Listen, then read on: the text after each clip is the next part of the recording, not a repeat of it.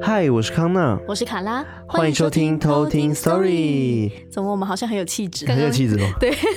好像有点哈，今天好像比较温柔一点点。对啊，所以我们又要来感谢我们的干爸干妈。对，今天就有一位干爸还是干妈，其实我不知道是干爸还是干 妈，他叫做易婷，没错，感谢一您婷，的 donate 跟感谢捐款，感谢我您，们会继续努力的。没错，对，欢迎大家继续随喜的支持我们。感谢大家。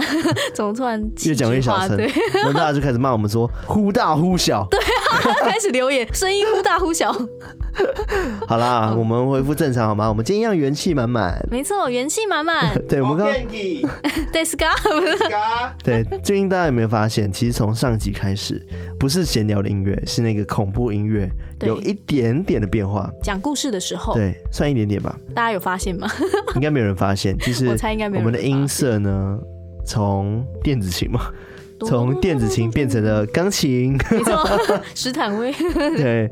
而且它音色呢，听起来比较怎么怎么温柔描述呢？艾瑞克，原本是合成器，呃，原本是合成，然后现在更自然一点现。在是石坦威。哇斯坦威钢琴听起来更加的温柔，有气质，是这样 吗？清亮，清亮清亮有气 质，但我其实蛮喜欢的。嗯但我也艾瑞喜克在欢试探的时候，我就嗯，好棒哦，对啊好喜欢我觉得这种感觉哦。棒哦，好好听，就很温柔的感觉，对很好对听。对，那你今天要讲的故事是温柔的故 事吗？嗯，没有那么温柔，有点微残凶暴猛， 真假的？没有啊，没有呃太凶猛，但嗯，就是会哦，害我回去无法面对家里那只狗狗这样。 哦，真的吗？对，因为所以跟狗有关系。有点关系。哦，对，然后今天这位投稿的偷听客叫做胖包伯，鲍勃没错，就是，Bob， 不是 这样吗？他的英文叫做 Bob Fat Bob，呃，胖鲍 Bob 勃，对，跟那个什么建筑师鲍勃，巴布，哦，鲍勃， 所以巴勃巴鲍勃 你说鲍巴婆勃吗？ 哎，鲍勃跟巴布，他们的英文都是这是 Bob B O 吗 B？对不对？哦，原来有两种翻译啊，是吗？我们自己讲，自己应在该那边是讲。吧，因为鲍勃他是爸爸没错啊，B O B。 Bob the Builder，Can we fix it？请问建筑师鲍勃失业之后叫做什么？鲍勃，自由业鲍勃， 讲一个冷笑 话，超白痴。好了，我们今天讲的故事是什么方向的故事？ 对，刚刚还没讲完。 这位鲍勃同学他本身是警察，他是警职人员，然后他是台中人，他跟他的女儿都有灵异体质。哦，对，这个故事发生在他民国一百年到一百零六年的时候。嗯他这段期间有在台北工作，哦然后那时候他跟他太太刚新婚，有嗯在台北这边租房子。 哦，我以为你要把故事讲完。没有， 还没有，这是前情提 要。 OK，然后这位偷听客呢，之前也有在、开 Sound Club 的时候，嗯哦对不对？有一起来跟我们分享故事。对，我想起来了，对有哎、就是那一位警察。 哦，对，期待他可以分享更多故事给我们。对，好了，所以你的故事是跟办案有关系吗？没 有无关，但是后面科普会提到跟、嗯警察办案，对有相关哎、的。嗯但是我真的很期待有一些警察办案相关的故事、哎，对啊，我也很期待，所以欢迎有警察朋友投稿给我们。就是如果有生命协助的这件事。好了，那我们接下来就来听你的故事喽，让我们来偷听 story。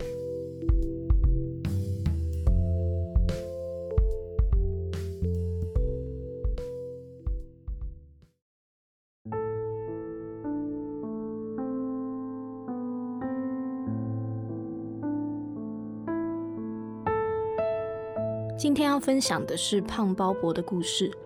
接下来我会用第一人称述说这个故事。那是发生在一百零五年的冬天，当时我和新婚的太太居住在新北市永和区一间五楼套房。那是一间老公寓，三楼分两边的一户隔间三间套房。我居住的那间格局，进门之后，右手边就是小客厅，左手边是简易的厨房，还有冰箱。再往前两步之后，右手边就是厕所。进去之后，寝室不大，右手边就是一张床贴着墙角，床尾是简易的开放式衣柜，左手边是墙。再往进去三步之后，就是阳台的门。总体来说，进门直通阳台门，俗称门对门的八平格局。当时家中的成员有我们夫妻俩，满八个月的女儿，还有一只一岁的法国斗牛犬酷宝。某一天我轮休，太太跟女儿回南部的老家，剩我跟法斗酷宝待在客厅的沙发看电视。看到一半的时候，酷宝突然朝着厕所前的空间狂吠。酷宝他平常被训练不会随便乱吠，一年内叫的次数真的一只手数得出来。我当下赶快制止他之后，他还是把声音含在嘴里面，做事要叫的样子。我当下虽然觉得很奇怪，但也不以为意。过几天之后，太太跟女儿回到了家中。那天晚上发生了一件事情，我在睡梦中突然被吓到似的喘气。我太太听到之后，赶快把我叫醒，问我发生了什么事。我就起来说：“刚刚有个人头出现在阳台。”讲完之后，我就倒头继续睡了，只留下被我的梦话吓醒，整个晚上睡不着的太太。隔几天，我在执勤的时候接到太太的来电，她说她跟女儿还有哭宝在床上玩，玩的正开心的时候，突然女儿跟哭宝同时停止动作。女儿就朝着房门口，也就是厕所前面的空间，不断的呀呀呀的讲话。哭宝也朝着同一个方向狂吠，就好像两个同时要保护我太太一样。我太太在电话中很害怕，叫我一下班就赶快回家陪她。我们当天晚上睡觉的时候。又发生了怪事。我在睡梦中一直用脚往床边的走道一直踢，一直踢。太太再次的叫醒我，问我在干嘛。我起来说：“刚刚有一个人站在走道旁边，我在用脚赶他走。”讲完之后，我一样继续睡，再次留下。被我的梦话吓醒，整个晚上睡不着的太太。我太太觉得很可怕，半个月之后就先搬回娘家住了，留下哭宝陪我在北部生活。只不过在台北的时候，我一直睡不好，每次都在快睡着的瞬间，我就一直感觉有一个灰色。带一点黄光的柱状体，在床边，或者是在阳台的门口，或者是横在床上的天花板，一直睡不好。但是我睁开眼睛之后，却什么都没有。我在隔一年一百零六年的冬天调职回家乡台中，过年的时候。北上和新庄有机生的干妈拜年，她突然和我说：“一百零五年八月的时候，有一天，因为我还在上班，干妈就载着我太太跟女儿返回我们的租屋处。走到公寓五楼，打开大门之后，有一个灵体就已经在门口等着了。”一直走到我们租屋的房门，那个灵体一直跟到门口，想要一起进房。当时干妈就念经跟比手势，立马制止那个灵体。因为当时那间屋子我们也才刚租下来，而且我跟女儿的八字算重，所以干妈当时就没有提醒我们什么。加上说，那个灵体其实也没有恶意，也怕我太太过度的担心害怕，所以都没有说。那次过年才从干妈的口中知道，那个灵体是个女生，是在那一间租屋处上吊而死的。听到这里，之前我和我太太经历的种种异状，也在这时候有了解释。这就是我的故事。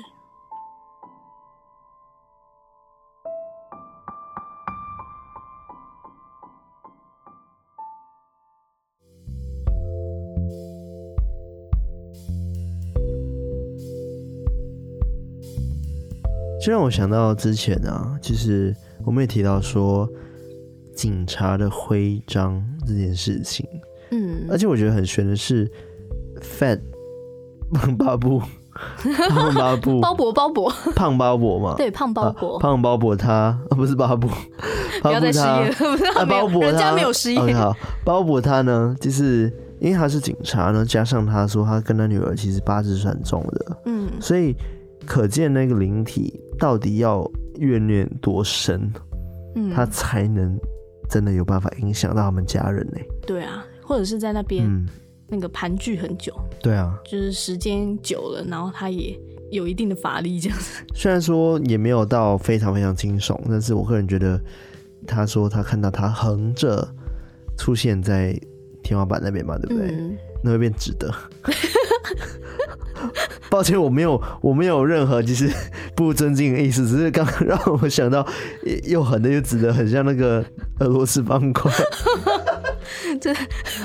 对不起，对不起，我乱讲话，对哦不起，没事对不起，对不起。对但我好觉得这个故事蛮可怕的是，嗯因为我们家里有养狗狗嘛，嗯那，对其实狗狗也常常对我的房门叫，对，它会只突然对卡拉的房门对叫，，它会。突然就呼呼对，然后哇呜但我发现它其实不是对你房间，它是对你房间跟旁边另外一间房间中这间的中墙间壁对不叫，对？会嗯，不会墙壁里面有东西之类的？好可怕？还是哦，对啊，我我知道，我很爱弄卡拉，就是我每次回到家的时候会说卡拉，哎、你柜子上面有人趴着看，趴在那，边，哎、嘿嘿哇超可怕、哎真的很可。 怕。因为我我那个衣柜上面，嗯，这可以足够让一个人趴在上面 的。对，这样讲更可怕啊！对啦，好了，不要多想了，没事。好啦，但不知道狗狗真的能看到吗？对啊，而且他连他那个小女儿感觉也看到嗯了，对，哦所就以是他跟那这样个小朋。友天灵盖还没有长好，对就会容易看到。然后狗狗跟那个小朋友就同时啊啊啊跟汪汪汪这样，嗯，这个巧合真的太巧了。对啊，就真的是无法解释。但后来有说啊，那个他的亲人嘛，亲戚机身不就是看到了吗？对，他的干妈有机身的干妈，就是真的有看到，对，在各种不同人讲验证了这件事情。对，而且种种的他们发生了奇怪的迹嗯象，而且他第一次梦到不是说有一个人头在阳台，嗯，然后后来又梦到说我觉得人头很可怕。哦，我也觉得好可怕嗯哦！我刚才突然又怕 了一下。然后他第二次梦到是有人站在走道旁边，就床的旁边的走道，嗯然后他就用脚把他赶走。嗯这跟就是他之后看到的那个光影嗯，在阳台啊，或者是说在走道或哪里，对，雷同。对，可能他就是一直在那边徘徊走动吧，嗯，所以就验证了，真的好像就有东西在那边。对啊，哦，这个也真的是、哦无法解释嗯呢而且你还记得吗？之前有讲过说上吊的朋友，他们的怨气是最深的，因嗯，为他们上不了天，下不了地。对，就会在那边徘徊。是 好了，好，这样听起来感觉他们后来就没有嗯嗯再继续住在那一间、新北市永和区，不不 直接念出来地址。不，叉叉叉叉，对啊，就是也不知道后来怎么样，嗯但应该还好。嗯好，那今天我们要讲到的是，因为这位胖包伯他本身是警察嘛，嗯警职人员。那其实，在坊间也有很多是神明有协助办案的这件事情。嗯那我这一次主要的资料也大部分是参考波比闹的网站，嗯 OK，就是之前讲到那个 B O B E E，是然后 N O W 那嗯个波比闹的网站。嗯那我这边先跟大家介绍一下，是在台湾早期、嗯法医界其实有非常有名的两位法医，嗯，那他们有南裴北洋的一个称号，就是南部有名的裴公裴启林，那北部有名的就是杨日松博士。那我今天想跟大家谈到的就是这位杨日松博士，嗯，杨日松博士，因为他在法医界已经超过五六十年，所以他的经验也是非常的多。那哦即使是说博士已经逝世快要十年了，但是他因为有经手过，然后破案过许多很重大的刑事案件，像之前那个白小燕命案，嗯，这个重大案件就是杨日也是他松破的博士去经手的。哦，经手，嗯，，对，所以他也被称为说是台湾的福尔摩斯，然后人间判官，然后法医好帅青天，哦就有很多称号这样子。嗯，对，那他真的有非常非常多的故事，就大家有兴趣可以上去找一下。但因为他在法医执勤的这段期间，虽然他自己本人啊，其实是比较秉持着科学办案的原则，嗯，对，但还是有发生过一些科学无法解释的现象。其中有一个叫做夜审八爷，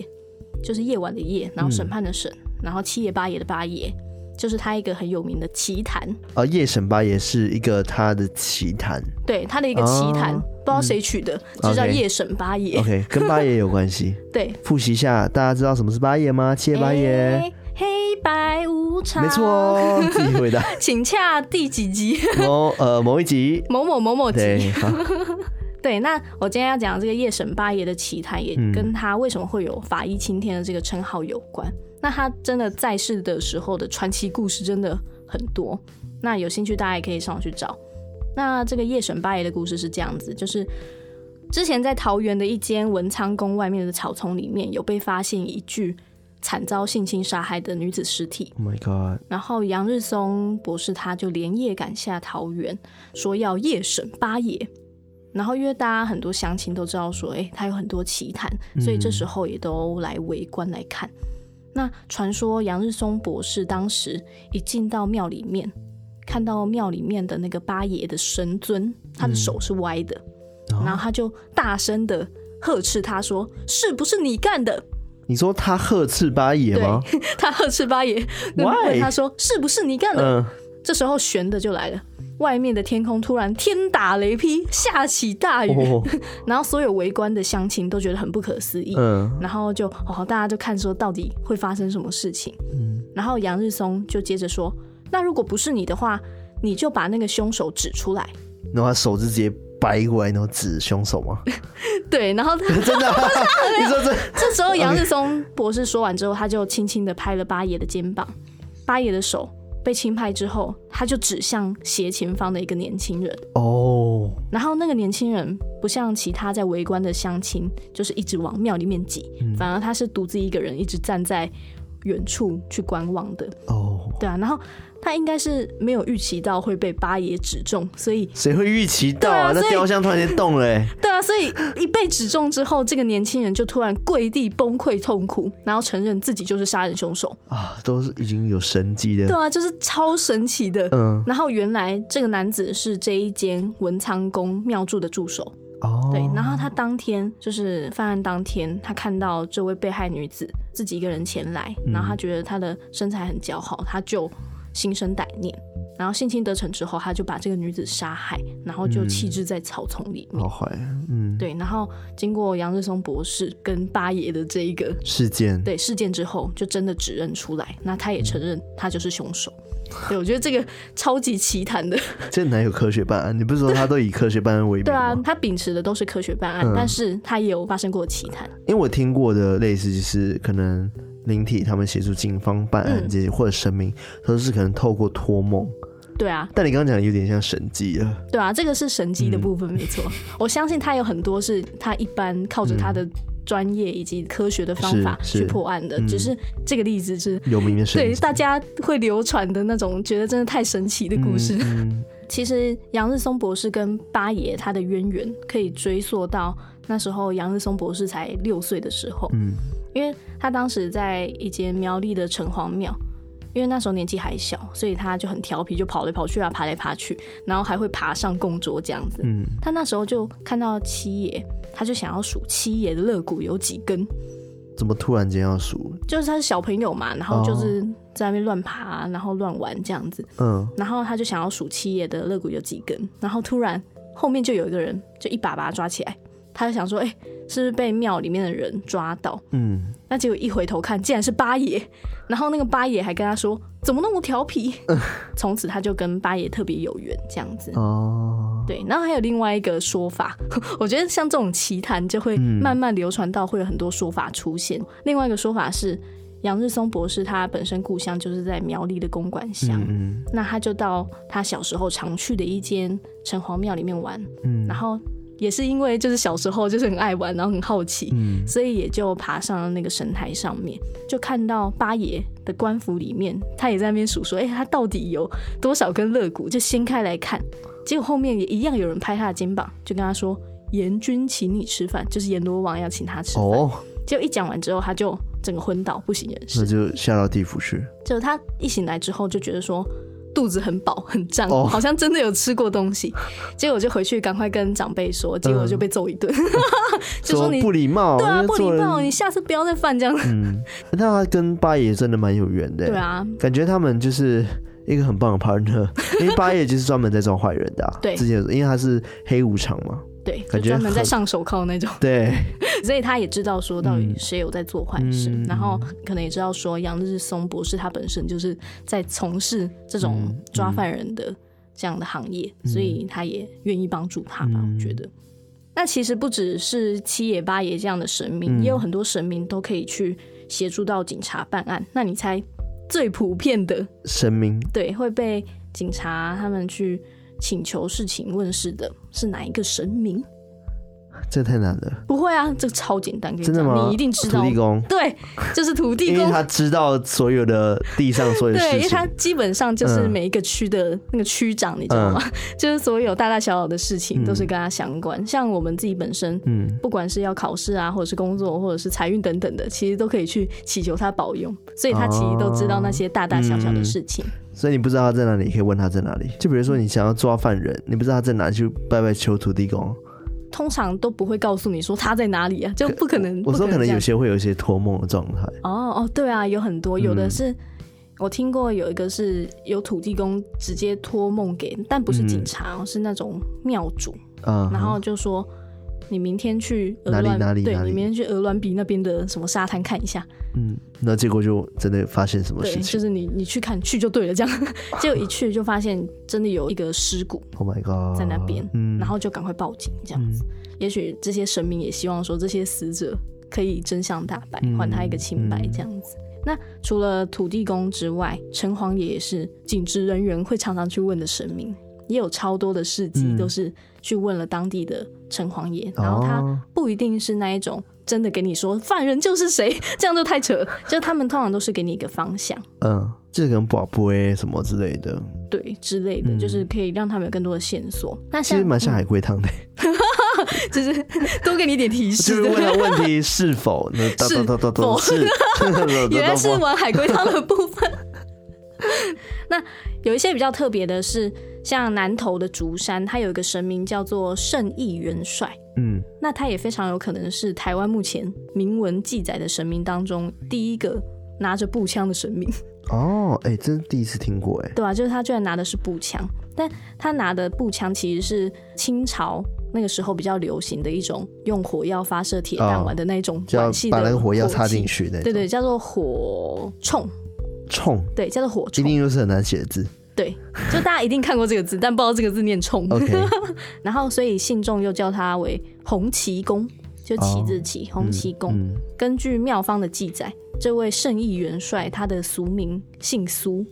然后他的名字叫阿乖，很乖的那个乖阿乖。怎么那他么可爱嗯在？他其实以前是在清朝光绪年间活跃在云林的一个捕快。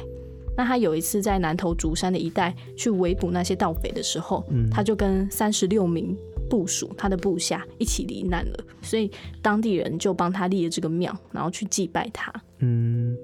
其实这位圣义元帅在南投一带真的很有名，所以很多警 方甚至都还会尊称他一声老学长，他们都叫他老学长这样嗯子。哦，因为他可能生前捕快的工作跟警察本来就很类似，嗯那也常常真的会行一些神迹，然后去让警方破案。嗯像是之前在九二一大地震的时候，竹山的当地有一对兄弟，他们为了要帮忙清理溪流里面的沙石，嗯，所以他们就合买两台怪手。然后他们第一天用完之后，他们就把怪手提在溪流边，结果隔天两台怪手就居然都不见了。好，他们就觉得这个是怎么可能么样？嗯对啊，对啊就是他们找遍整个河床都找不到，他们就怀疑说是不是偷走对之被类人的偷，走、偷开走这样。然后两个人就赶快去找那个圣义元帅，去请求协助说啊，可以帮他们找回来。嗯，那神奇的是，圣义元帅就很像显灵一样，他们两个人都看到了一道很模糊的影子。然后在前面引领着他们，好像哦示意他们要去往哪里走，他们就跟着那个影子一直走到 有点远，然后他们就跟着这个形影走到了台东 的一个回收厂超，远的，有点太远，结果他们就可能收到一些指示，就到嗯台东的一座回收厂，嗯结果真的看到两台很熟悉的怪兽，然后就赶快打电话给警察，然后请警察协助确认那个编号哦是不是他们的，结果真的是他们的怪兽，现在影子可能有开车 吧，所以他们也开车，可可能就有一个箭头在那边。对，那个扶着，然后你要跟着箭头 走，所以你加速的话，它也会加速。 对对对，就是很像一个那个三 D 的，然 后游一戏直在你的前面， 一直指你说，哎、要往这边哦、蛮有趣的，这这个就是那个圣医元帅他比较有名的一个事件，这样子。嗯那除了这个之外，圣医元帅他真的很擅长找这些失窃的车辆， 所以有很多车主们找回爱车之后就会送感谢状。嗯哦，所以如果大家如果有机会到南投竹山的这个地方的话，就会发现嗯整里片面有墙的很多感谢状，感谢状就是谢谢你嗯帮我找回爱车这样子。哦，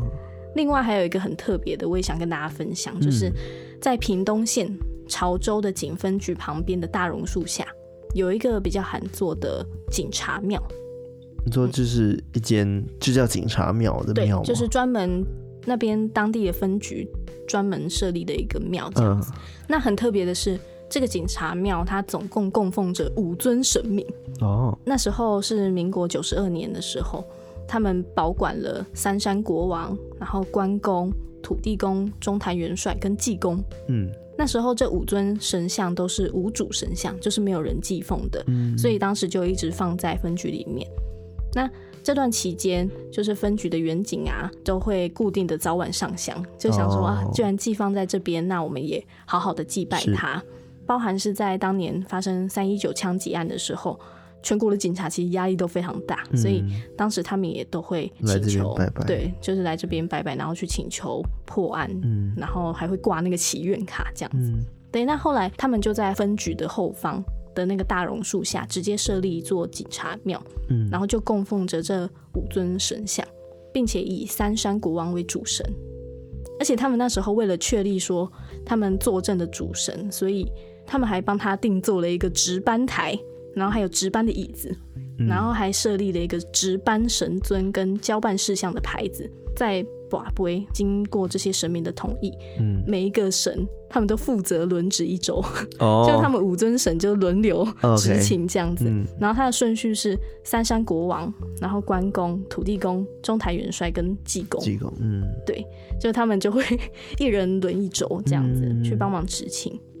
所以当地的警察他们都是处理完这些刑案啊，或者是车祸案之后，通常都不会直接回办公室或者是回家，都会先到这个警察庙先去拜拜，就是一方嗯感面谢一下对，嗯一方面就是可能感谢说哦，谢谢你保佑我们嗯可以顺利破案，是那一方面也是心神可以获得安定。嗯，然后再回家这样子。所以其实像这种平常的时候啊，嗯或者是说农历七月普渡的时候，对他们来说，他们甚至说会把一些还没有侦破的命案。去列名造册，哦，就做成一本书，然后对希望好兄弟们还可以去协助他们破案，所以他们对这个也会特别的注重，而且有一些第一线的远景也会觉得说，哦，去面对这些命案的时候不要太铁齿，嗯，对，因为他们觉得说，冥冥之中都可能还是会有一个神秘的力量可在以去帮忙协助你他们是，对，去破案这样子。嗯那其实刚刚讲到的都是以一个比较民间信仰的角度、嗯去看神明协助办案这件事情。那其实曾经也有精神科的医师，他用一个比较科学的角度去解释这样子的现象，就说民众之所以会到庙里面去问事啊，通常是问自己感觉就是不妙的事情。嗯，那鸡童这时候回答，都会从问世者的话中去探话给话，就会看你问了什么，然后去慢慢的问出，探就是出你想要的对答想案要问的话，嗯那其实最后得到的答案，通常都是来自于问世者他自己。自己给出来的对答，案，然后他有时候问世者可能还会自己暗示，然嗯后去催化。例如说，讲到某个地方，或者是某个物品，或者是说这个问世者曾经到哪里去玩啊，或者去做过什么事情，通常都是问世者他自己给自己的联想，哦，都不是说神明给的。如果相信的人，其实都会觉得说啊，那个答案就是感应啊，我跟神明的感应。他知道我想要讲什么，对，但其实因为我们人心中的想法也是非常多的。嗯嗯当你真的很急切的想要找到一个答案的时候，是有一点蛛丝马迹，你就不会去想说这个到底准不准，就是你觉得这个是对的，那就会是对的，嗯嗯，这时候就不会想太多。但其实，如果你真的要把嫌犯定罪的话，都还是需要有指纹啊，或者是监视器证对词当这种然比较科学的证据是。像托梦或者是灵媒这些比较指引方向的部分，可以作为办案的参考，但还是没有办法作为法庭的证当据然。，嗯，对，但是我个人是觉得说，以警方办案的这个角度来说，我觉得科学跟民间习俗它其实是不冲突的，就是我们同时可以用科学去取证，然后去定罪。那我们同时也可以借助民间信仰的帮忙，嗯然后去给我们一点线索，或者是让我们有更多联想也好，嗯就是可以去协助办案，因为就是最终的目的都是还是希望可以把破案，对啊，这个案件侦破，嗯然后可以还原事件的真相，可以给死者啊或者是死者的家属一个交代。对我本来就觉得他没有什么冲突啦，嗯，就是互相辅助的概念嘛，对，因为你知道还是会有人觉得说、啊，你就在那边怪力乱神，嗯，你为什么现在不把这些时间拿去调查更多的方向？就你为什么还要去花时间在那边求神拜佛？嗯，对，但我觉得不能讲那么死。对，其实像呃，我们也所知道一个非常有名的，之前一位非常有名的剑士官叫做阿善士嘛，对，他也有提到说，他其实一开始是不太相信一些可能人家所谓的怪力比较民俗乱的对民俗的一些讲法的，但是很多事情真的是不知道真的是巧合吗？还是感觉这冥冥之中真的就是有人在帮助你，对啊，然因后为他也不想去说死这件事情。嗯，对啊，对啊，因为真的很难嗯去解释这样子的现象。嗯，可能刚刚讲到那个杨日松博士的案例，可能是比较夸张一点点。对， 就真的有一点奇谈故事的对那种传说的是成分在里面。嗯但有一些案件，就是我其实有找了很多，嗯然后真的都觉得好不可思议哦，对啊，就是怎么会这样子，就这么刚好，嗯，而且。有时候不是神明自己，可能你去拔不会拔出来的，是你一进来之后，那个庙公、那个庙主看到你，就就说：“知哎、道你讲后什面么跟了谁？”然后他想说什么，就是对啊，真的很神奇， 不知道为什么会这样子。我能理解，就是可能比较不相信民俗信仰的人，嗯他们会觉得啊、我就是听你讲，都你在讲啊。但是当这些呃另外一个世界的朋友有帮到我们，然后提供一些线索的时候，就会很开心。我觉得是对，就很开心啊。 对啊而且说真的、啊，如果我是一个不相信鬼魂存在的人，我的确是希望我可以看到证据。嗯，对，但是如果这些鬼魂能帮我找到证据的话，我就会相信你。你知道吗？这是一个嗯嗯嗯很现实的问题。对，对啊，就因为最终就还是想要破案嘛。对啊。如果能给一些线索的话，嗯就算是自己联想到，我觉得也很赞。对啊，比如说托梦好了，嗯就一个女生跟你说我托梦，我就是被杀死的，嗯，但是我们就是需要证据啊，嗯因为她只托给你啊，谁会相信你对啊，就说哎、那个谁托给我？嗯对啊，所以希望就是托梦的话，可以带有一点证据的话，那是最好的。 对，像是说哎、我。呃这样讲有点可怕，就是我被埋在哪里， 或者是对，对或者是说哦、那个我跟谁谁谁很好，对之类这种比较嗯，让警方实际在侦办方向有一点那个， 就所以我们现在是在讲给那个嗯讲给警另外方一个世界朋友们听 吗？就说假如说要如果其实要如果你们有提能供力的警话方，线索的话，对，其实可以讲清楚一点。好，那我今天讲到的大概关于就是神明协助办案的，嗯就我挑了几个有奇谈的，然后还有几个比较特别的神明跟嗯嗯有特别设立的一些庙，就在这边跟大家分享。嗯，我觉得蛮有趣的。嗯，就是刚刚讲，如果你们真的还有相关，就是关于警察办案的故事啊，或者是嗯可能是记者，对记者可能也是会有一些关系嘛，对不对？对有时候去一些现场，会有一对，些灵异现象，也欢迎跟我们分享。嗯，那喜欢我们节目的话呢，欢迎到我们 Instagram，然后还有 Telegram、Apple Podcast 留下五星评论，嗯，然后欢迎跟我们互动，然后我们都会回复你， 然后跟你们越讲玩越心虚，不对是没越有讲越，我们真的都会回复啦，对啊基本都有上。都有回复，讯息我们都还是会回复一下，但是如果像留言太多的话，我们还是会稍微稍微缓慢一对，点，但我们真的都有看到， 对，没错，只是需要一点时间，对对对。 然后就是呃，我们 IG 目标一万人，大家加油， 加油加油也希望我们突破一万人。 ，together 突破，对，然后